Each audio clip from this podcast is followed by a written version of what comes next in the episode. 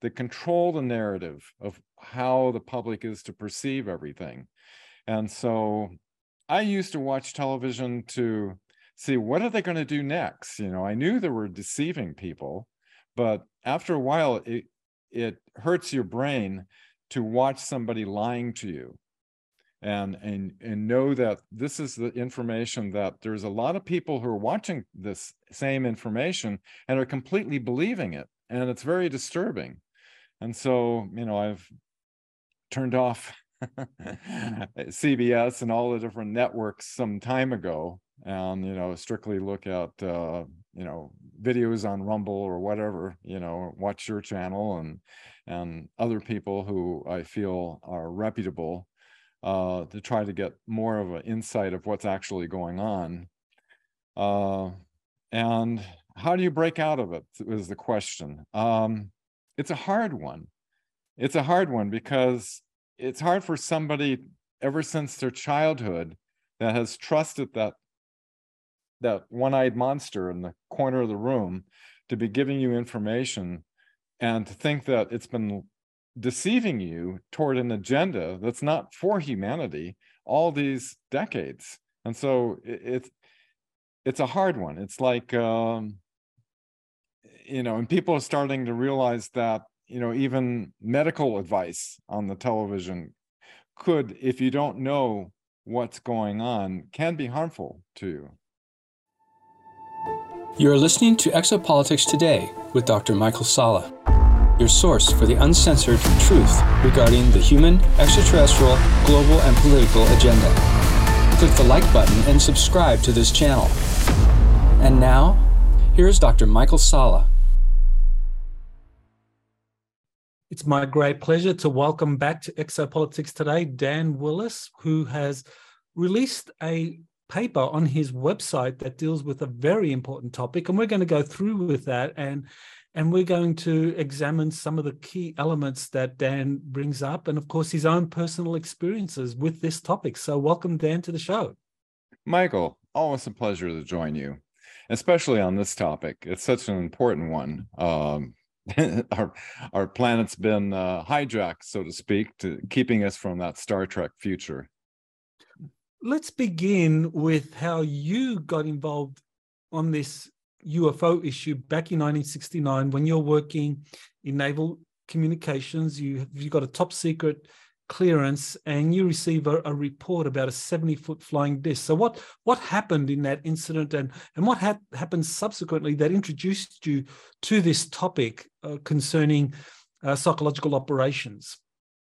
Well, you know, as a child, I was fascinated with the idea of being in contact with other beings and I love science fiction movies. I thought it was just science fiction. And when I was working in naval communications, I received a report where the uh, sailors on board a a Navy ship off the coast of Alaska were witnessing a uh, 70 foot diameter disc that emerged out of the ocean off port bow and shot going uh, over 7,000 miles per hour, according to the radar operator on the ship. It was a secret classified priority message going to Chief of Naval Operations um, this was a real message. So, um, and, you know, I couldn't imagine anything what it could be.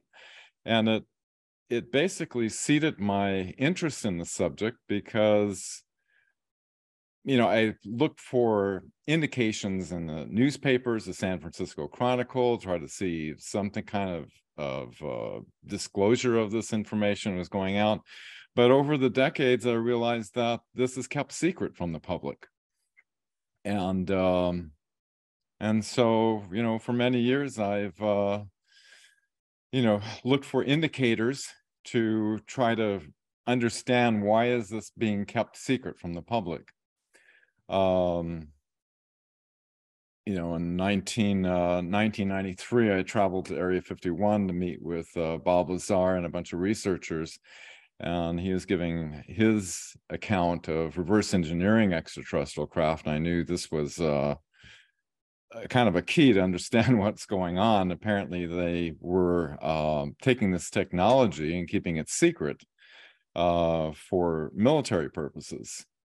Um, in uh, 2001, an event that you're very familiar with, Well, before we get to that. I, I, just wanted to kind of like, um, you know, that that incident in 1969, you had firsthand experience of this UFO report kind of like getting uh, suppressed and under something called JANAP 146, which is Joint Army Navy Air publication that came out, I think, in 1959 uh, 52 and was used to threaten military personnel with fines up to $10,000 and mm-hmm. 10 year imprisonment if they break their silence. 10 years, yeah.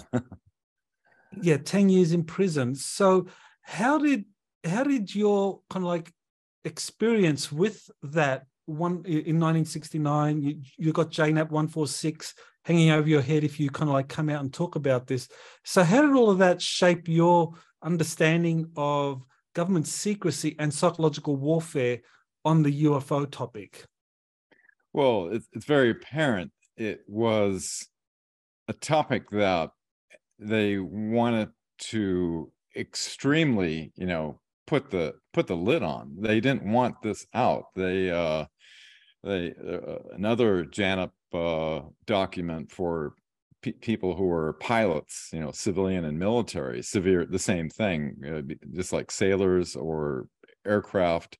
Anybody spots these things, they're supposed to not say anything. So um, there seems to be uh, you and I have been studying the history of this for some time, and you know it goes all the way back 30s and 40s, and much you know authenticated documentation of how there has been a uh, an extreme an extreme effort in order to keep disclosure from happening to the public. Um, I believe it started out legitimately, where they wanted to retrieve advanced technology in order to have a military advantage over adversaries.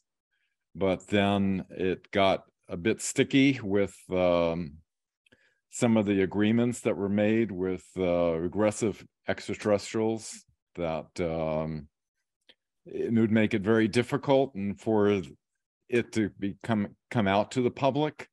Um, and so uh, and then you have you have the different elements. You have religious elements you have the church you've got uh, uh, you know you got the military. I know that when um, after admiral byrd's defeat you know james forrestal wanted to go public with this.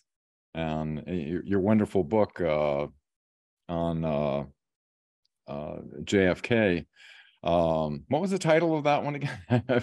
Uh, kennedy's last stand. That's it. That's an awesome book. Goes into the whole detail of the whole thing.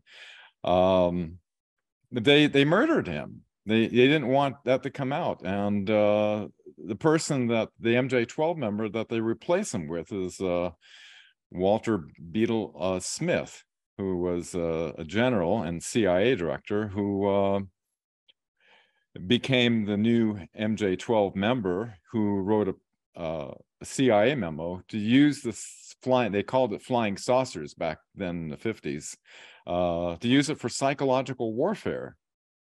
And uh, just a few months afterward, you have George Adamski uh, claiming to have contact with space brothers from Venus, and he takes a photograph, and it's identical to the Nazi Haunebu 2 design, which uh, shows that it was uh, a Nazi CIA psyop in order to uh, make the people believe that they see any craft that's unusual, flying saucers, that oh, it's the Space Brothers from Venus. This way, it keeps it keeps secrecy using the psychological warfare of any uh, advanced anti-gravity craft, which we know the U.S. developed in 1954, 20 years behind Nazi Germany that developed it back in 1934.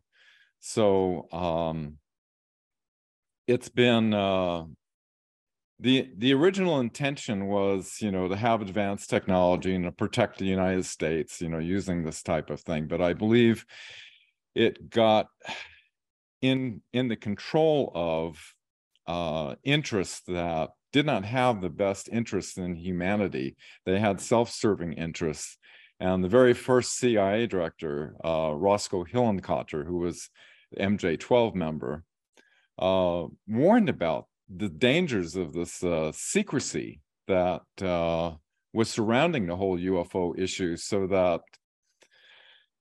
he wanted to have congressional hearings in order to bring this out in the open. He was afraid that it was going to be hijacked, basically, and uh, used by, you know, extreme secrecy that Kennedy warned about in a speech about how the uh, the use of extreme secrecy does not justify uh, the the means to uh, keep it secret, and uh, and so as you know, back in 1955, Eisenhower did lose control to the uh, corporations. And uh, what happened was uh, every president, CIA director, heads of intelligence, it doesn't matter who you are, it doesn't matter what your, your, um, your standing is in the intelligence community, you're denied access unless you're on this bigot list. And uh, that's what brought about the 2001 event that uh, I participated in, is that uh, Admiral Thomas Wilson, who was head of intelligence for the Joint Chiefs of Staff, he was denied, and he was not only denied, but he was threatened if he didn't drop looking into this, that he would lose rank and see an early retirement. And uh, this was due to a um, to the event I participated in with Bob Lazar back in 1993, the base went, Area 51 went into a complete lockdown and issued a NRO, National Reconnaissance Office, security advisory, which had a distribution list, which included these unacknowledged special access programs that were reverse engineering the extraterrestrial craft that you know Bob Lazar was working on. And uh, he tried to look into it and so uh, our legal government has basically been um, out of the loop uh, since 1955. Very important to understand that. Um, I, I, think it's worth pointing out that on the one hand, you have uh, secrecy on the issue, on the UFO extraterrestrial issue. And on the other hand, you have this kind of psychological warfare program, which has been created from the very beginning. That was how the MJ12 committee kind of like dealt with this topic to make it subsumed under this kind of like psychological warfare program that was part of the Cold War. So anything to do with UFOs was kind of lumped into psychological warfare. And they actually set up this, uh, what was it? I think it was called the Psychological Strategy Board.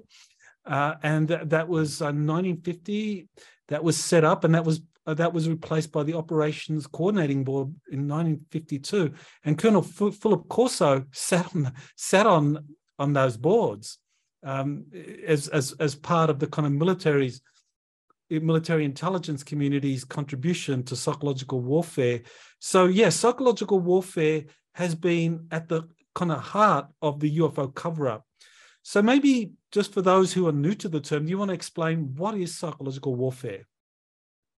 Psychological warfare is the control of the public's perceptions. Um, uh, this is something I, I, took a keen interest in, Michael, when when I testified uh, in Washington uh, with you know the the place packed with reporters and 22 cameras. And, You know, being an ex ABC newsman, I, I couldn't imagine you know how how the explosive testimonies that were given, how it could not have a, a world changing event. Um, and I didn't even know what Operation Mockingbird was. So, Operation Mockingbird was started with Allen Dulles in 1950 they had 400 journalists that the CIA was giving them the information to disseminate to the public to form the public's perceptions um, and they were paying them they, they you know they figure well this is for national security and here's here's a big check you know so you know they went along with it. Um, and as the years went by uh, they you know it was like 50 media companies that were disseminating information in 1983, where they started in Sun Valley, Idaho, with the CIA meeting with all the heads of, uh, and they do it every year, uh, to consolidate control. And so they, you know, today we have six corporations that control everything you see and hear. And this is important um, in order to control the public's perception. You have to have a centralized control that's disseminating this information. I got a an awakening of this, you know, after I with the rest of the witnesses, we we're on CNN and you know all the different networks. Um, CBS flew down to have a interview with me, and I saw what CNN did with it, where we were disclosing we've had these technologies, zero point energy. We don't need nuclear, oil, and coal. Um, they flew down from Los Angeles to interview me for about 45 minutes. I said, uh, I'm, I'm not in the beginning, I said, I will not do this interview unless you can guarantee, I say, that we have the scientists willing to come forth in open congressional hearing that can prove we have a solution to the energy crisis with zero point energy. Um, they promised. Afterward, uh, the producer said, I'm sorry, I never had this happen before, but the higher executives made me cut that part out. And and so that started my started my research and investigation of who these higher executives are that are cutting out a solution to the world. And at the time, they were having rolling blackouts in California and we're having pollution issues and, you know, to to uh, suppress technology that could benefit all of humanity, uh, you got a nefarious interest that's in control of our media. Yeah, we have uh, Operation Mockingbird as that program set up back then in 1950 and incorporating all of these bought assets that are controlled or bought either by the CIA or the military intelligence community to and, and in your your article counter disclosure assets you, you talk about how these assets are used by the intelligence community to to maintain the secrecy and to hide the full truth, to con- confuse people or to counter the genuine disclosure to the to the public. And that's very important that these that the key elements of psychological warfare uh, you have a, you're bought and paid for assets who are pushed out there and their job is to like confuse people and to attack or target people who are putting out the truth so you want to maybe just elaborate a little bit about how these bought and paid assets, you know, whether it's under Operation Mockingbird or whether it's through a military intelligence program, you know, they have these assets who, who whose job is to create the uh, confusion and to attack those that are the truth tellers.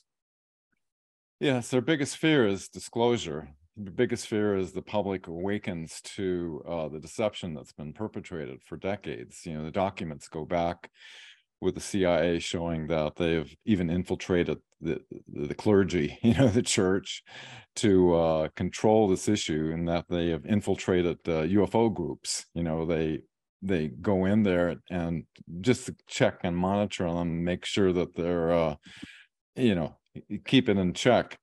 Um, and today with social media, um, anybody can get on YouTube, get interviewed, uh, you know, say anything.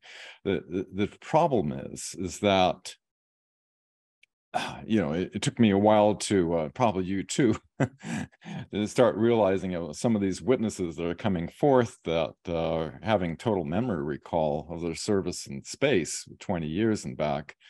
Um, and age regression technology and you know tried to understand how this all came about which goes into a, a long history.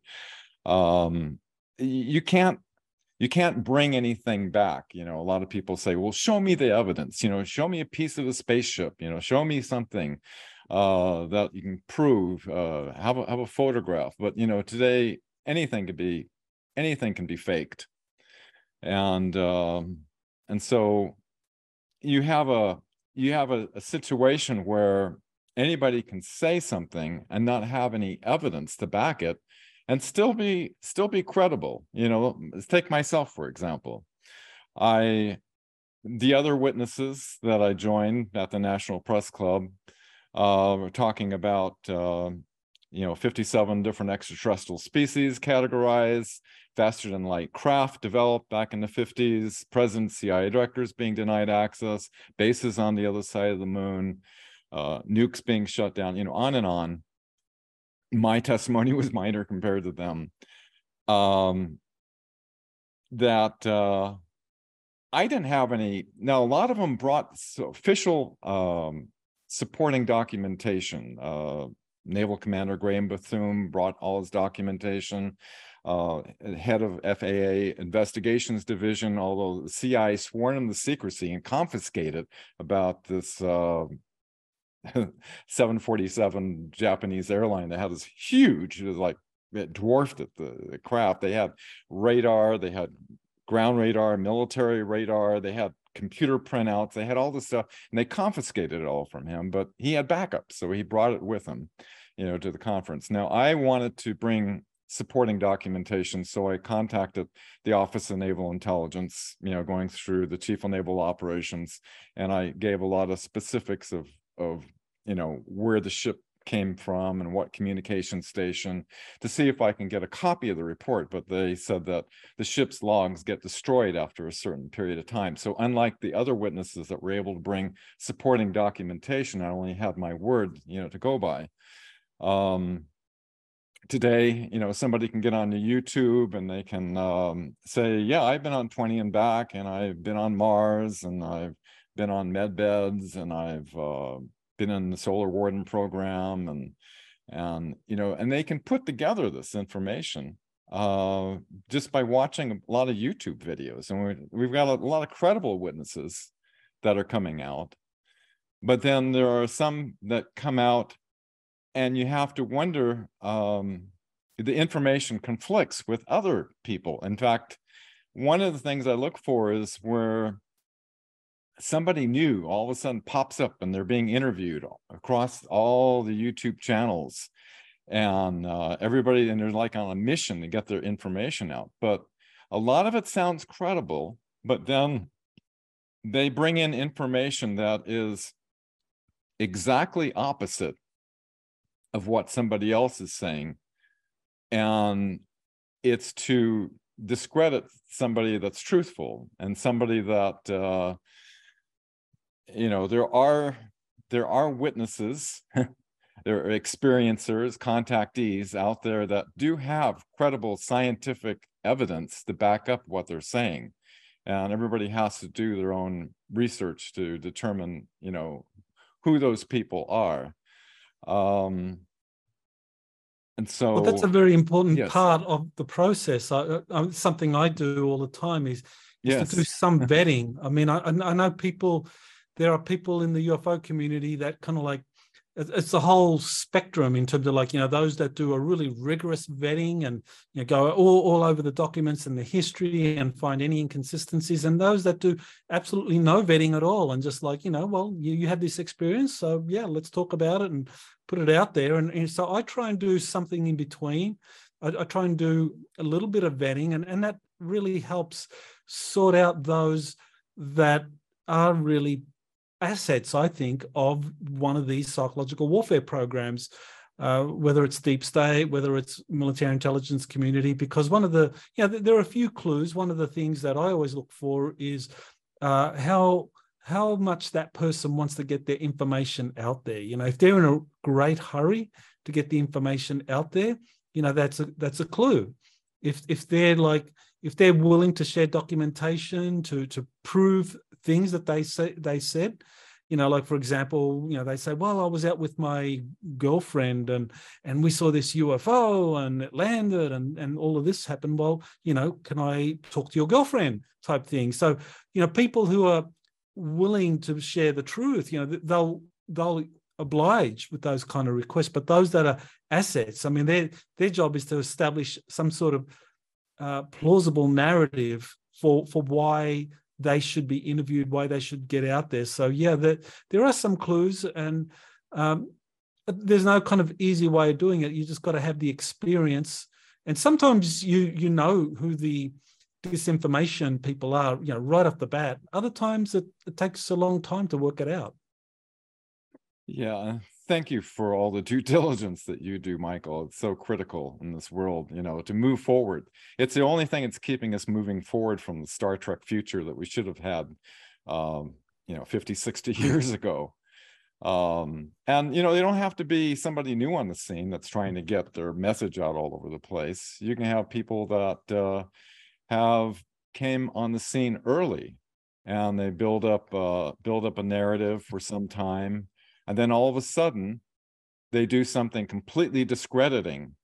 And the purpose of that is to is to discredit the real uh, secret space program uh, people. In other words you would have um, somebody that uh, you know it sounds everything matches you know it it it goes along is like 90% of it is is true and it, and it matches and you and you, you start to um, start to gain a following and uh, you start to uh, you know believe that this person is credible and then all of a sudden out of the blue uh, they do something totally obviously you know or or claiming the earth is flat or whatever you know they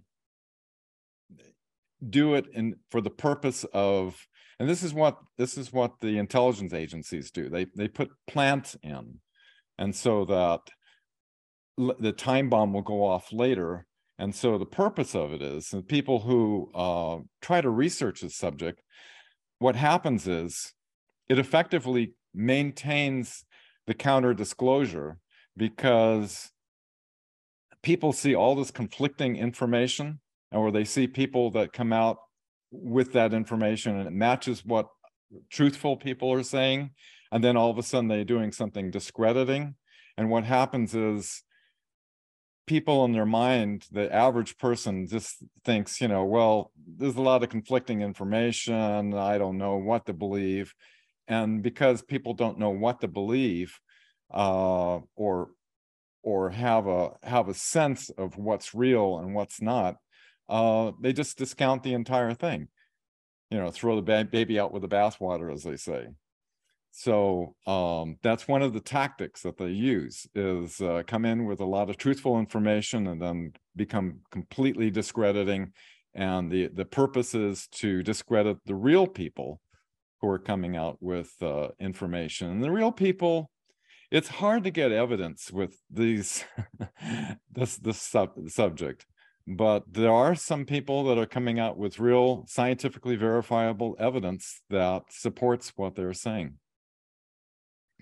Definitely yeah. I, I, mean this is really a, a, psychological warfare that that is going on. There are those the truth tellers that we try as hard as possible to find the truth and uh, you know sometimes we might be fooled by people uh, for a little while but eventually we kind of realize what's going on and and we move on and we learn and we get better better at it. And then there are the uh, those that are the assets of these uh, psychological warfare programs, you know, wherever, where, from wherever they come, and uh, you know, they they use all of these really sophisticated tools and techniques to fool people, to get them to buy into their narrative. And as you say, you know, 90 percent of it can be accurate because that's how psychological warfare operates. Uh, you, you put out 90% of the truth, and then you and the 10% of the disinformation is is designed to kind of get people to go down a particular path that will take them away from you know something very important that maybe they were on the verge of understanding. Yes, deceivers have to work very hard because you know you can imagine you know the artificial intelligence bots on the internet that are trying to control the narrative and they have they do all the all this elaborate work whereas if you're telling the truth it's effortless.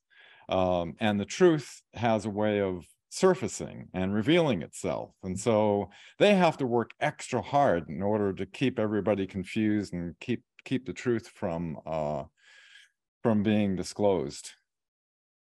Yeah in your paper counter disclosure assets, you you you distinguish between military sock puppets, NSA trolls, and CIA shills. So you want to just elaborate on what are they?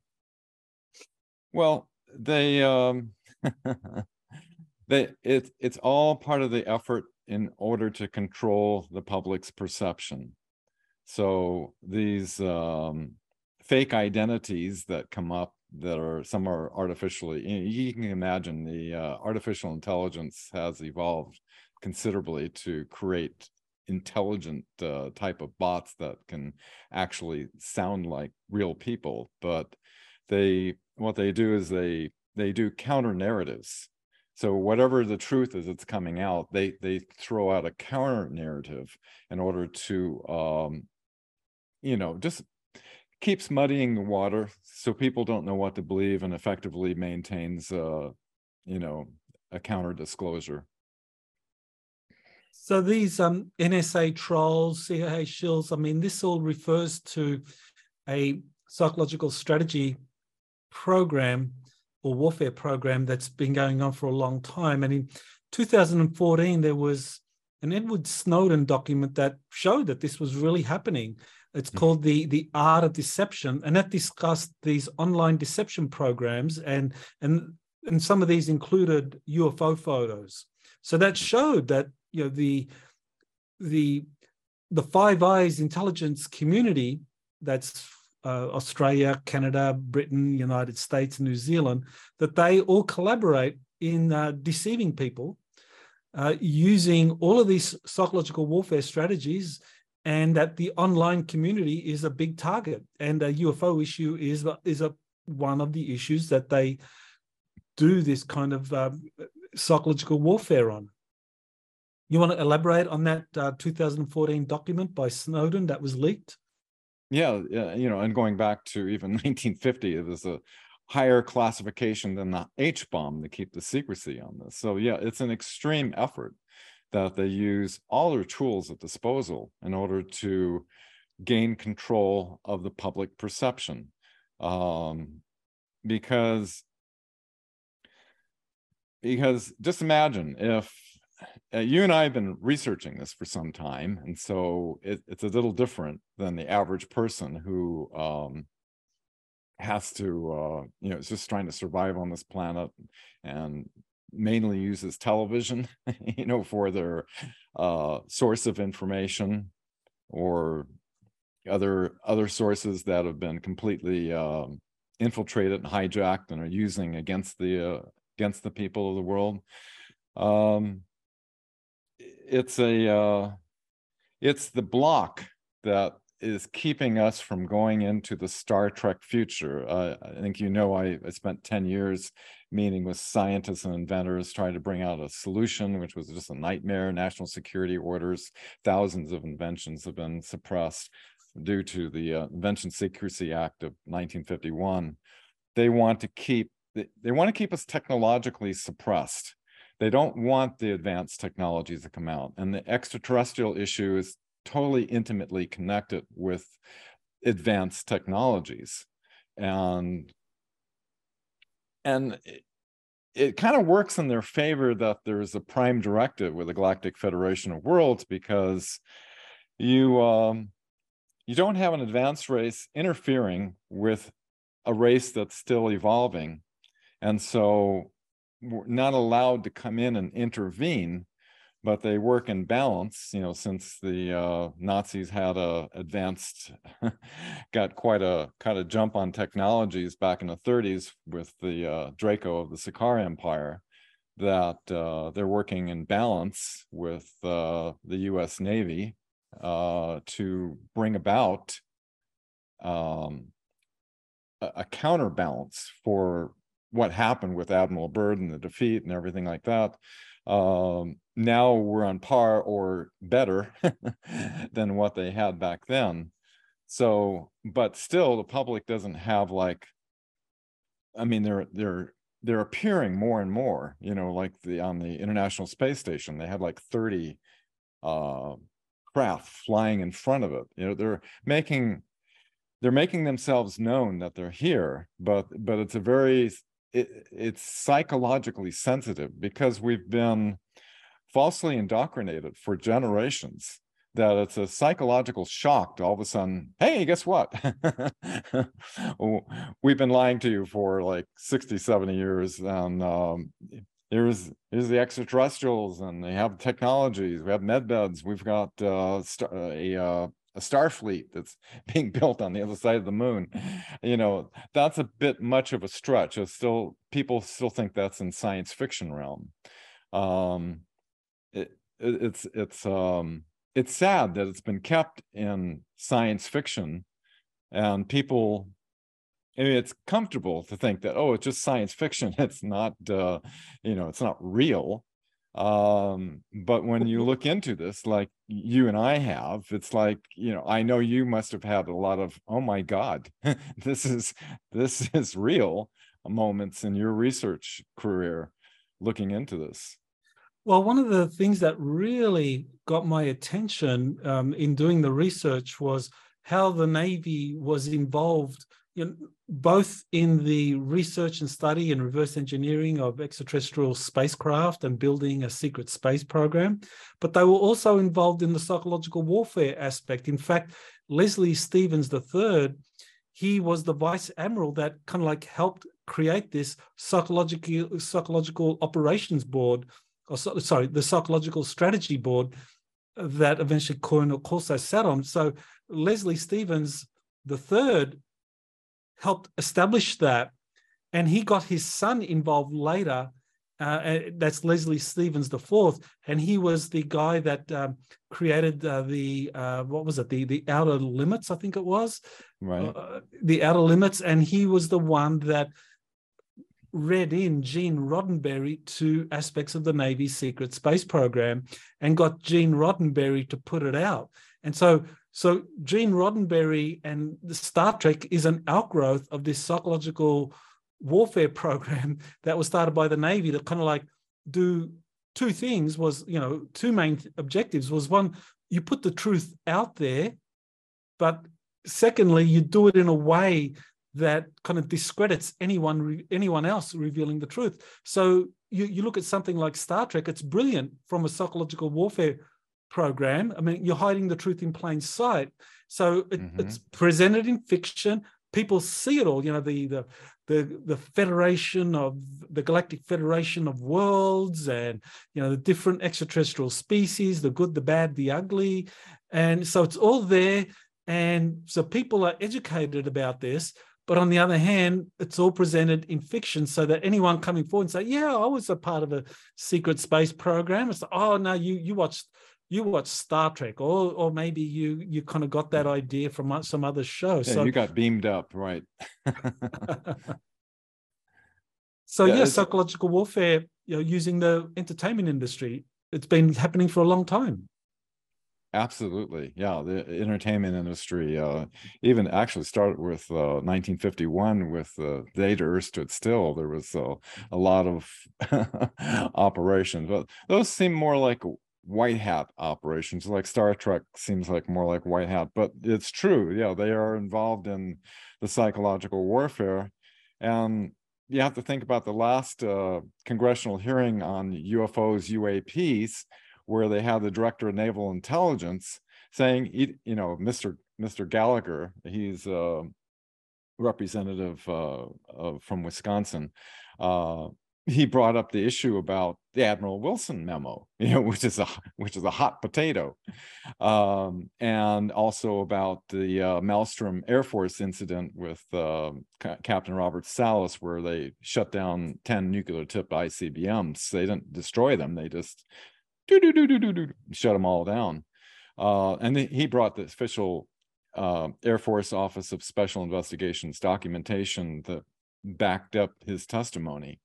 Um, now he, Mr. Gallagher, put them on the spot, and they both um, say, "Oh, do you have anything like that?" No, I. We don't have it in our archives. Uh, you know, these people are supposed to be the ones that are authorities on the subject, and most um, people who do a little bit of research on the UFO subject are aware of the uh, the Malmstrom Air Force incident and the uh, Admiral Wilson memo that came out was all over the place, uh, which is very revealing. Um, and both of them de- declined that they had any knowledge of it. You know, well, he says, well, if something uh, if something authoritative comes uh, my way that I can see, and he said, well, you know, uh, this is authoritative.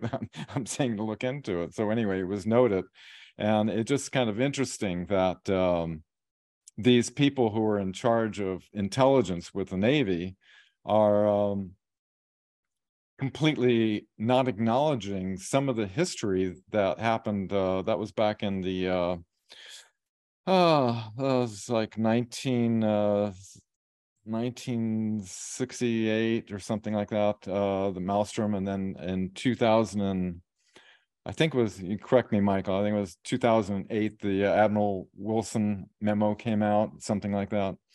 Uh, so it was fairly current.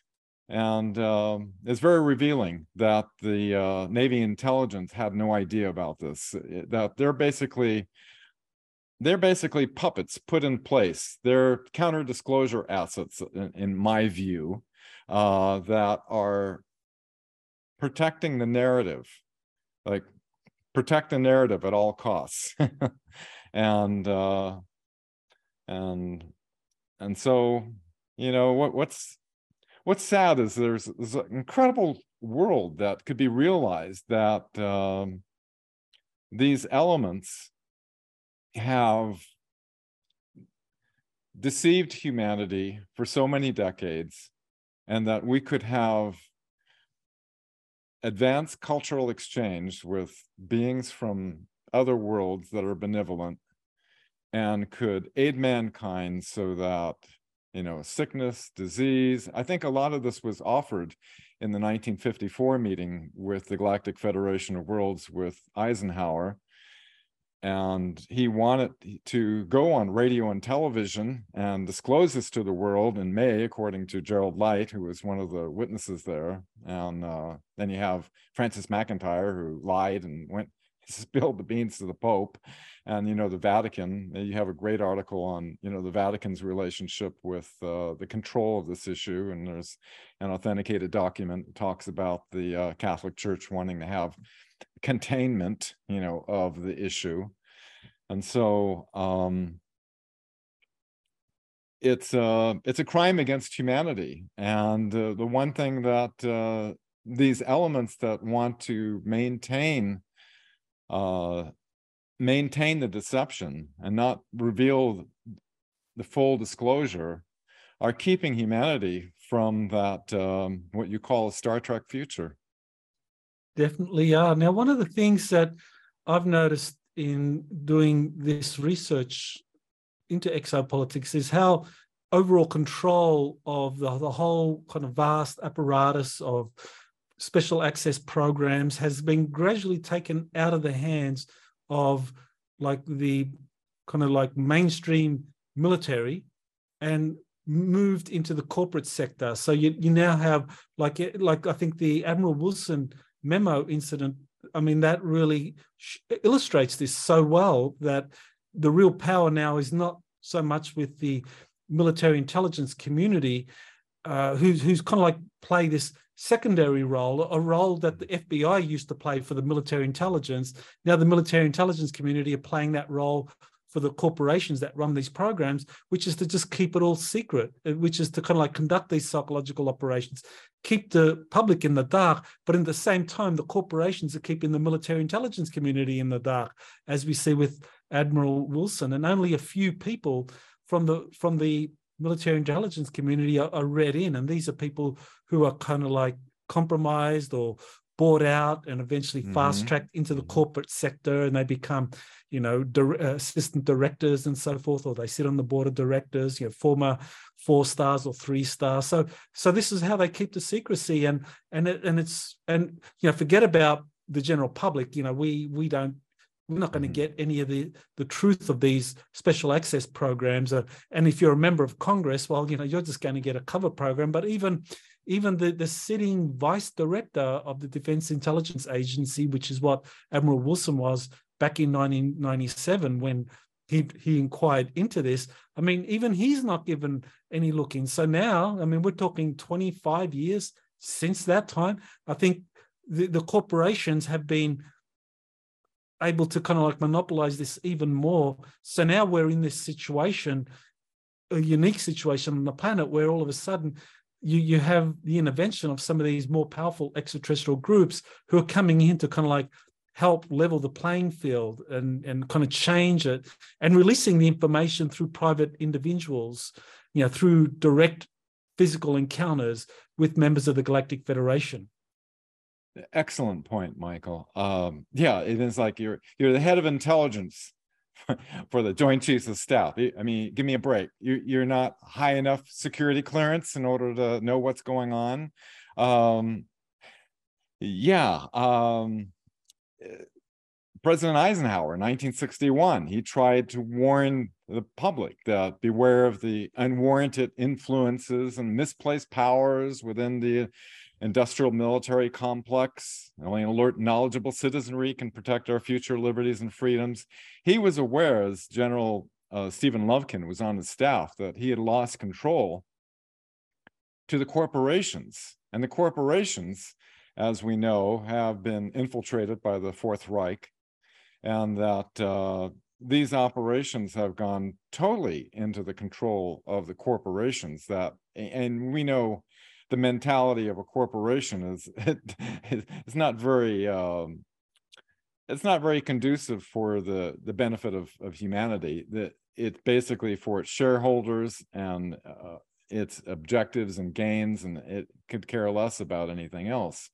And so um, you know i could see where the fourth reich which was supported by as you know, uh, a lot of corporations that uh, worked, you know, with them in Antarctica and their secret space program down there. Um, so yeah, we we have a. It's not it's not our government per se. When after I after I went to Washington, you know, to testify, um, I traveled across the United States in the major cities and every place the, the media would make make fun of it, you know. Uh, so it, it doesn't matter if you're an affiliate, you're still you have to tote the line of what the corporate office is telling you to do. Um, and um, where was I going with that? Um, anyway, I just lost my thought. yeah, well, the corporations now do have so much control and influence. And right now, of course, I mean, they are having this kind of unprecedented influence over a sitting presidential administration. I mean, this is what the Twitter files that are now Elon, that have been released by Elon Musk. I mean, what he's revealing is that this this is a this is a fascist system now that's been mm. set up that the that the Biden administration colluded or but Biden while he was still campaigning for the election and then subsequently that they were colluding with uh, major social media companies to influence the elections and so after that they continued down their merry way well you know what do you call a collaboration of government and corporations. Fascism. That's fascism. so we yeah. live right now in a fascist state. And the, and the sad thing is that a lot of liberal progressives uh, actually defend this. They defend it because they they can't in their minds go beyond the idea that well somehow to criticize the Biden administration is going to open the door to you know the orange man right. and, and his and his people and it's like yeah but you know what Trump, for all his flaws, I mean, he was never a guy that proposed this kind of like union between corporations and and government. I mean, he was more uh, you know, going for this kind of like decentralized view or, or, minimal government, if you like. But but what we're seeing now is uh, fascism um, in in America, and and and you have like these anti-fascist people going out there attacking patriots who are pointing this out. It's just bizarre. Yeah, the contrast between the two administrations is stunning. Um, I, I, remember where I picked off my thought uh, when going around the the country and going we were trying to get people to write letters to their congressman senator the president and everything people don't have time to write letters it just doesn't happen so i worked with a programmer and we put an online fax uh, to contact the president and the representatives and senators and even had a database of embassies around the world and i included that in it and had about 30,000 faxes going out and i had I was in charge of the Disclosure Project's uh, website. And so I told people, send me your responses from your senators, congressmen, the president, and everything. So I had about 52 or 53 letters back from them. And after reading them all, it became quite apparent that they were given talking points of official letters of denial from, from NASA and Project Blue Book. Uh, and so they're all out of the loop you know, and that and they're all corrupt anyway, most of them, you know, in our representatives. So uh, at least a large percentage of them. So they uh, the government is is one thing. The corporations that are controlling this that have basically hijacked it, and I think it all happened back in the mid 50s where um, Eisenhower lost control, and as Admiral Wilson found out that he had to meet with these corporate lawyers, uh, that uh, it's in the hands of the corporations. And that is very worrying because it means that if things don't change dramatically soon, that the truth about the extraterrestrial presence uh, will, will just kind of like be hidden or be manipulated uh, by this kind of like corporate government fusion that that we're seeing right now. That this kind of like fascist state um, is in control of the UFO extraterrestrial secrets.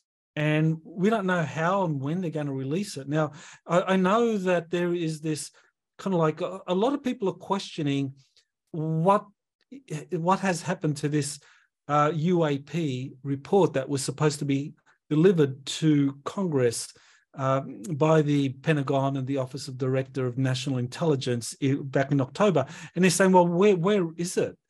And and I I my guess is that maybe this is kind of like being held up because the deep state people can't decide whether or not they're going to like reveal some of what's really going on but but frame it in the in the in the way in, in the uh, frame it as a kind of like extraterrestrial threat so that they can set up their false flag operation or whether just kind of like pour cold water on it all and say oh there's nothing here. It's just you know uh, air balloons and you know misidentification and so forth yeah there is definitely a concerted effort to make the public believe that we do not have the technological capability of anti-gravity craft. Um, we have we're still using primitive rockets to go into space. Um, it's all like an expensive uh, an expensive prop show to, to show of the public but as you know you know we've developed anti-gravity all the way back in 1954 and uh, one of the witnesses mark McCandlish, who was going to testify at the previous 2021 UAP, uh, uh, kind of mysteriously committed suicide before doing so. And then you have Mike Tuber, Air Force intelligence specialist, who two years prior said that, oh, the, the UAP, um, that's the Tic Tac that's promoted so heavily you know started with the new york times of course you know at the core new york times and it propagates out um, so everybody's aware of it. Uh, it was actually you know made by lockheed and uh, then he comes back one week before mark commits suicide you know according to the report um, that uh, he made the whole thing up I mean, how many people just make some dramatic statement like that and then come back and then they say, "Oh, well, I was just doing a psychological test, you know, I I do really it really isn't real. Uh, I just made the whole thing up." You know, it's very very highly suspicious. So there, to me it, it it reeks of a uh, extreme effort in order to keep the public from becoming aware because both of those testimonies indicate that we have advanced anti-gravity craft.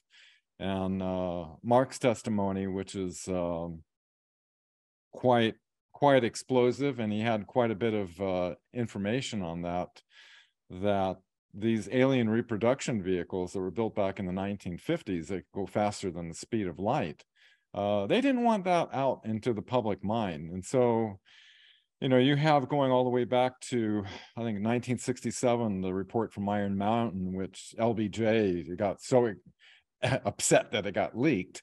And it talks about contriving a a um, a threat from outer space, you know, and then you have, you know, of course, Wernher von Braun's uh, deathbed testimony of the last card, which would be an extraterrestrial threat, which, uh, you know, he's been uh, he's been accurate so far. The Soviets, and then we had the terrorists, which happened just a couple months after we revealed it to the National Press Club, and uh, and then we had rogue nations. We definitely had North Korea and Iran as rogue nations, and then we haven't had the asteroid yet, but the next one following that is the, I don't know if they're going to stay in sequence, but he's been uh, spot on so far. Right. And, and this possibility of a false flag alien attack, I mean, people have been speculating about it for, for years. I've, I've done a webinar on it. And of course, as you mentioned, Carol Rosin has been talking about it since at least 2001, if not before then. So you know, everyone is kind of like prepared for it, um, and it's like, well, are, are the is the deep state going to do it? I mean, we seem to be getting closer and closer to something happening. So, some major things are going to be happening very, very soon. And, you know, the false flag alien invasion uh, could be one of those cards that is played or whatever is played. But one thing is clear is that whatever is revealed is going to be just another psychological warfare um, program if it's if it's just done by the same people that have been kind of like in control of this information for for decades whether it's the military intelligence community whether it's the deep state through operation mockingbird the mainstream uh, press um, yeah that they, they, and this is one of the things that really kind of like uh, is worrying is is the way in which the mainstream media has this kind of like hypnotic hold over such a big percentage of the American population. How, how do you break out of that? Turn the TV off. um, yeah, I I think everybody gets it. What happens is how it's so effective is generational indoctrination. I used to watch the news with my father, watch Walter Cronkite, and we had no reason whatsoever. You know, just a reputable grandfather looking kind of man that's you know telling the news and he wouldn't say anything that would not be true uh, of course you know you find that he's a you know, 30 33rd degree freemason. Um but then as that generation grows up the children watch television with their parents. They don't believe that there's anything to be questioned that that's that's the real news you know I've got authoritative sources. I have the New York Times, I have Washington Post, CNN, MSNBC. These are authoritative sources. They double check the journalists and everything. The trouble is, is that the journalists that try to expose anything, they immediately get fired. Um, in the talking points, as we all know, they're all shared amongst all of their controlled uh, outlets that branch, that go all the way back to you know, instead of May of 1954 having Eisenhower have public disclosure, uh, which MJ12 went behind his back and circumvented that with the agreement with the uh, NIBU. Instead, they a Nazi SS officer, former, uh, set up the Bilderberg meetings, which they have the really secret meetings, and they, uh, along with the Council on Foreign Relations, they control the six corporation. They give the talking points. They control the narrative of how the public is to perceive everything. And so, I used to watch television to see what are they going to do next. You know, I knew they were deceiving people, but after a while, it it hurts your brain to watch somebody lying to you and and and know that this is the information that there's a lot of people who are watching this same information and are completely believing it and it's very disturbing. And so you know i've turned off cbs and all the different networks some time ago and you know strictly look at uh, you know videos on rumble or whatever you know watch your channel and and other people who i feel are reputable uh, to try to get more of an insight of what's actually going on. Uh, and how do you break out of it is the question. Um, it's a hard one. It's a hard one because it's hard for somebody ever since their childhood that has trusted that that one-eyed monster in the corner of the room to be giving you information and to think that it's been deceiving you toward an agenda that's not for humanity all these decades. And so it's it's a hard one. It's like um you know and people are starting to realize that you know even medical advice on the television could if you don't know what's going on can be harmful to you. Well it is a lot of perception management going on to kind of like ridicule the UFO topic and the extraterrestrial presence and and to just kind of like get people to think in these very limited terms. And you know we kind of see that right now happening around the planet. You know right now of course everyone is focusing on ukraine and uh, what's happening there. And of course everyone's framing it in terms of well you know the the, the russians uh, uh, are, are, trying to kind of like go in and, and clean up the Ukrainian state, which is a center for money, money laundering, child trafficking, and all these nefarious things. And, you know, from the Ukrainian perspective, it's all about standing up to this, you know, Russian expansionism and aggression against smaller neighbors. But but the truth is that there is an exopolitical element here that what what really is driving the conflict was that at some mm-hmm. point the US and Russia realized that there is this giant space ark buried under the sands of Oleshky Sands National Park in uh, Ukraine's southern region. And so the, the so they basically both of them wanted to get control over that. Um, and and this is something that I think you you find if you look closely at every major international conflict, there's always an exopolitical factor there that's that's being ignored. So, you know, what, what do you think of that? What do you think about this possibility that behind a conflict like Ukraine, that you know that there is this rival efforts by Russia and the United States to get control over that particular area because there's a buried space ark with all of these incredible technologies and that a lot of the kind of psychological operations are really to kind of get people to get be distracted by all this other stuff. But in reality it's all this race to find and get control over ancient extraterrestrial technologies. You know you being a prior teaching professor of that subject at a major university uh, know that subject well. Um, without without a question every every event, the Gulf of Tonkin. you know, I had to go to Vietnam, uh, 9/11. Uh, look at what happened with that. Um, as General Wesley Lake, uh, I think, talked about the you know the seven countries in five years or something like that, and then how they're going to take them out, and it was all it was classified. Uh, yeah, they they have alternative there's mul- usually when they do something it it serves if they do something big like you know it serves multiple agendas. And it's not what you see on television what that what those agendas are. No question about that.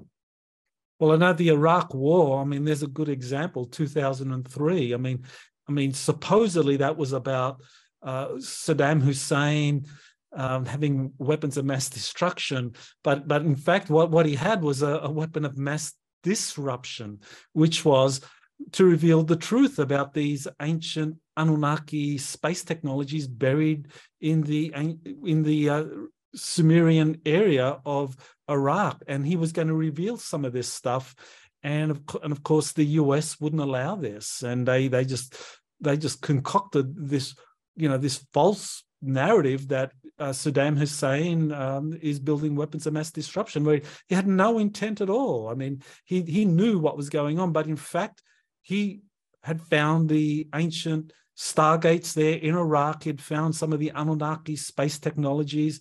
I mean, even now, I mean, you you have uh, the truth coming out about um, this ancient kind of like uh, area underneath uh, the, the city of Nippur from uh, from ancient Sumer, and there's a sleeping giant down there, and that uh, you know it's like well, and he has control over all of this ancient.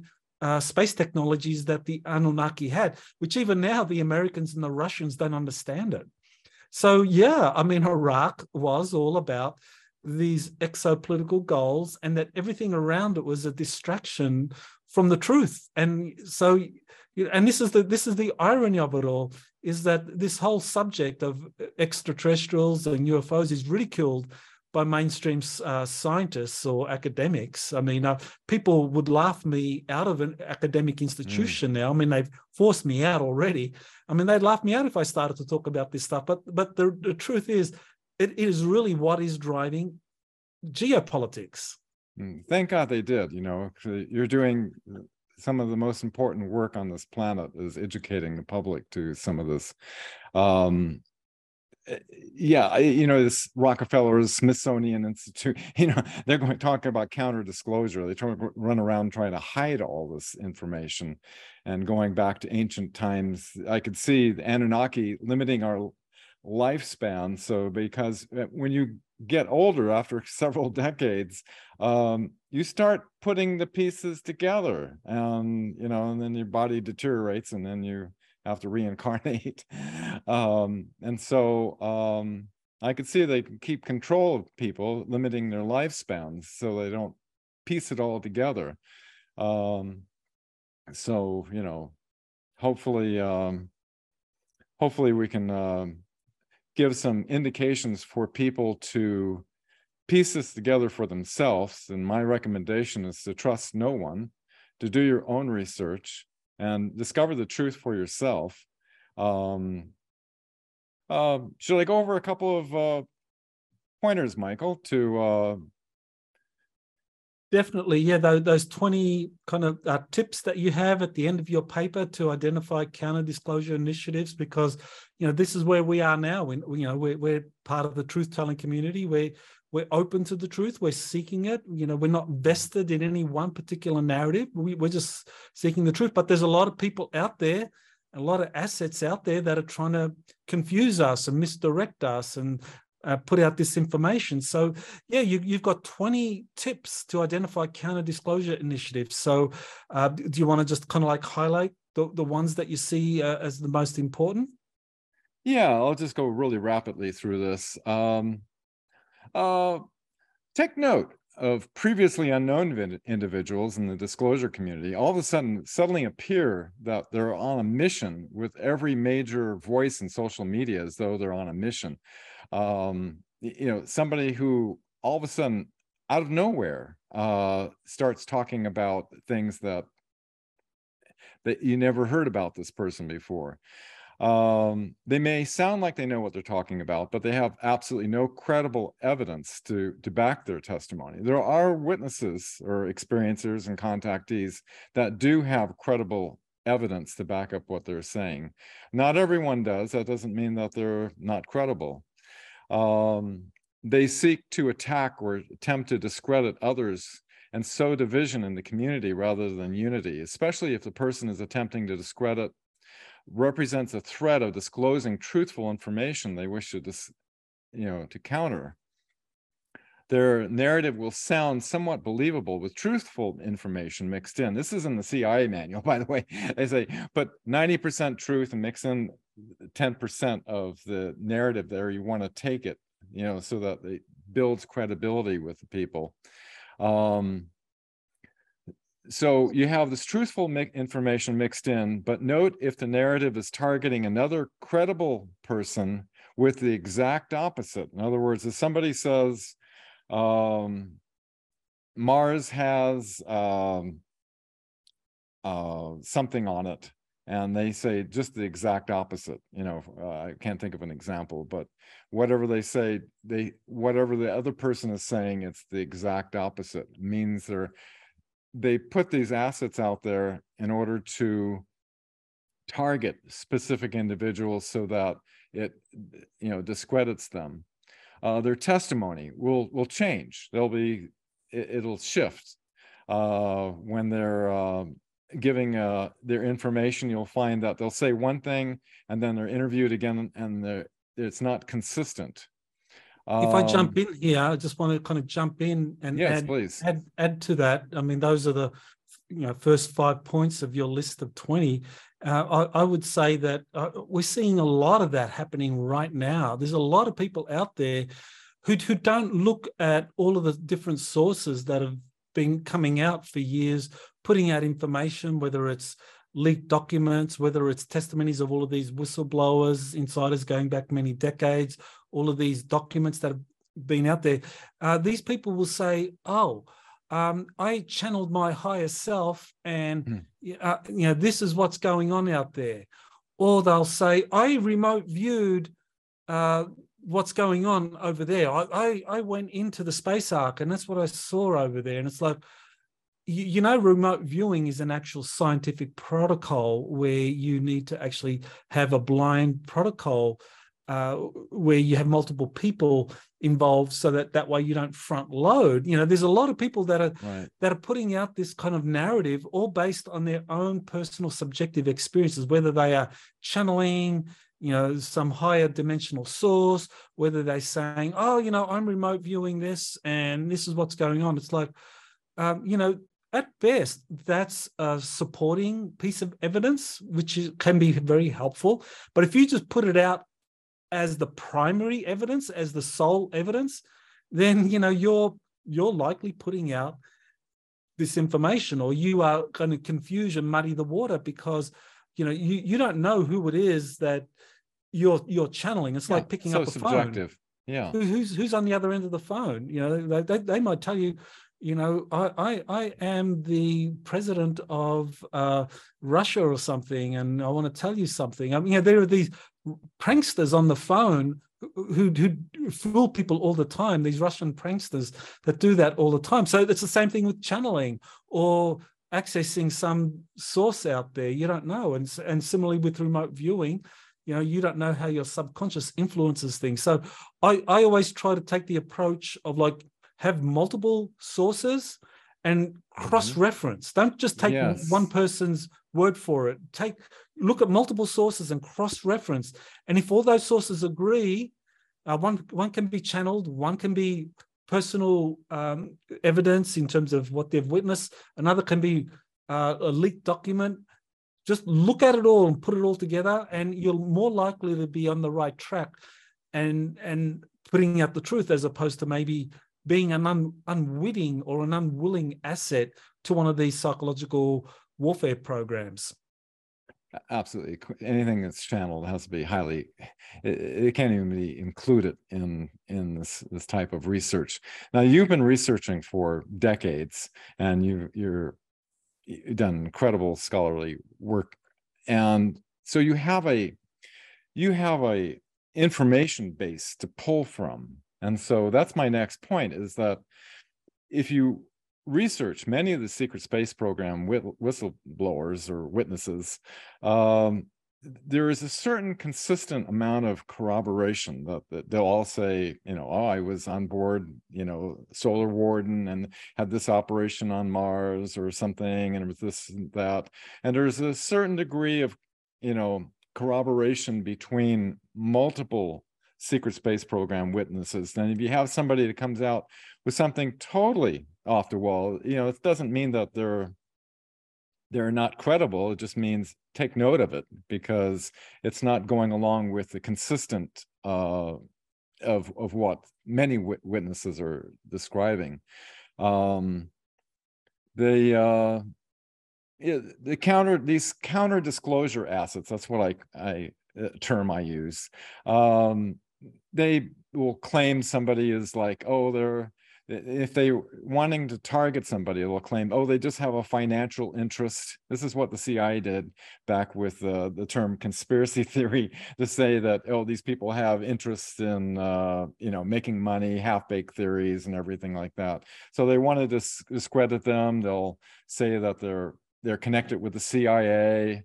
Um, they um, their information conflicts with historical authenticated classified documents. I've I've researched one witness that came out that uh, he made a lot of claims, and his claims weren't totally against authenticated documents that said completely different. So, you know, it's there is documentation on the history of all this, and and you know that well, Michael. Um, the disclosure asset may come out with entirely truthful information, but then they will start acting in discreditable ways. you know, you know that they'll they'll do something that will be totally, you know, will say, yeah, absolutely, the Earth is flat, and they'll, they'll go on like that. Uh, so that's, in fact, that was a DARPA program that uh, worked with social media. Um, they may uh, connect themselves with a noble cause and they'll hide behind the noble cause by associating themselves with it. Um, also, look at their affiliations. You know, are they they have connections with uh, Air Force, Vatican, World Economic Forum, UFO groups. Who are they associated with? Look at who they associate with. Um, note if uh, if they're um, if you're going on outlets that are are are discreditable, you know, like there are certain outlets that kind of cater to kind of the loony side of of the UFO topic.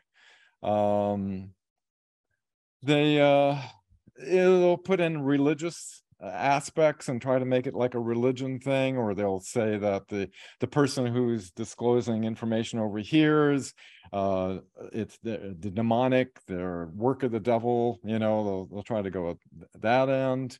Um you got to watch for those who are overly smoozing you you know to uh you know flattery is one of the tactics that was in that uh that uh, GCHQ document that is used for, uh, you know, counterintelligence.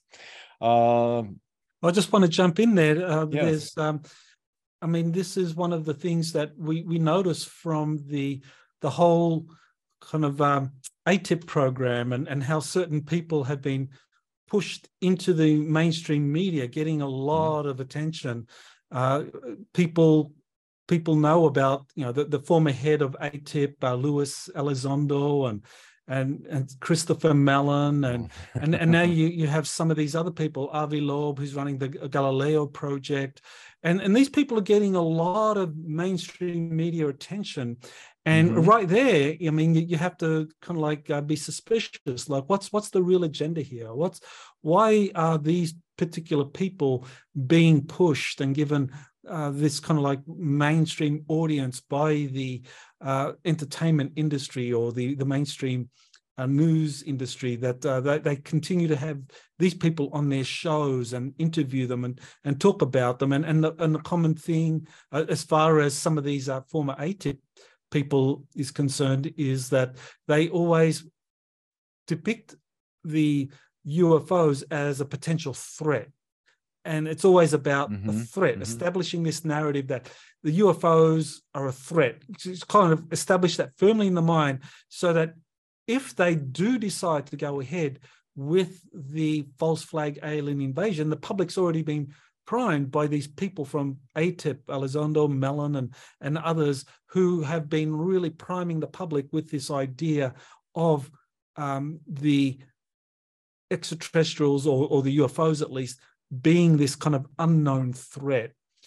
And uh, with uh, the, the agenda of the Galileo project, that seems to be kind of like also feeding into this.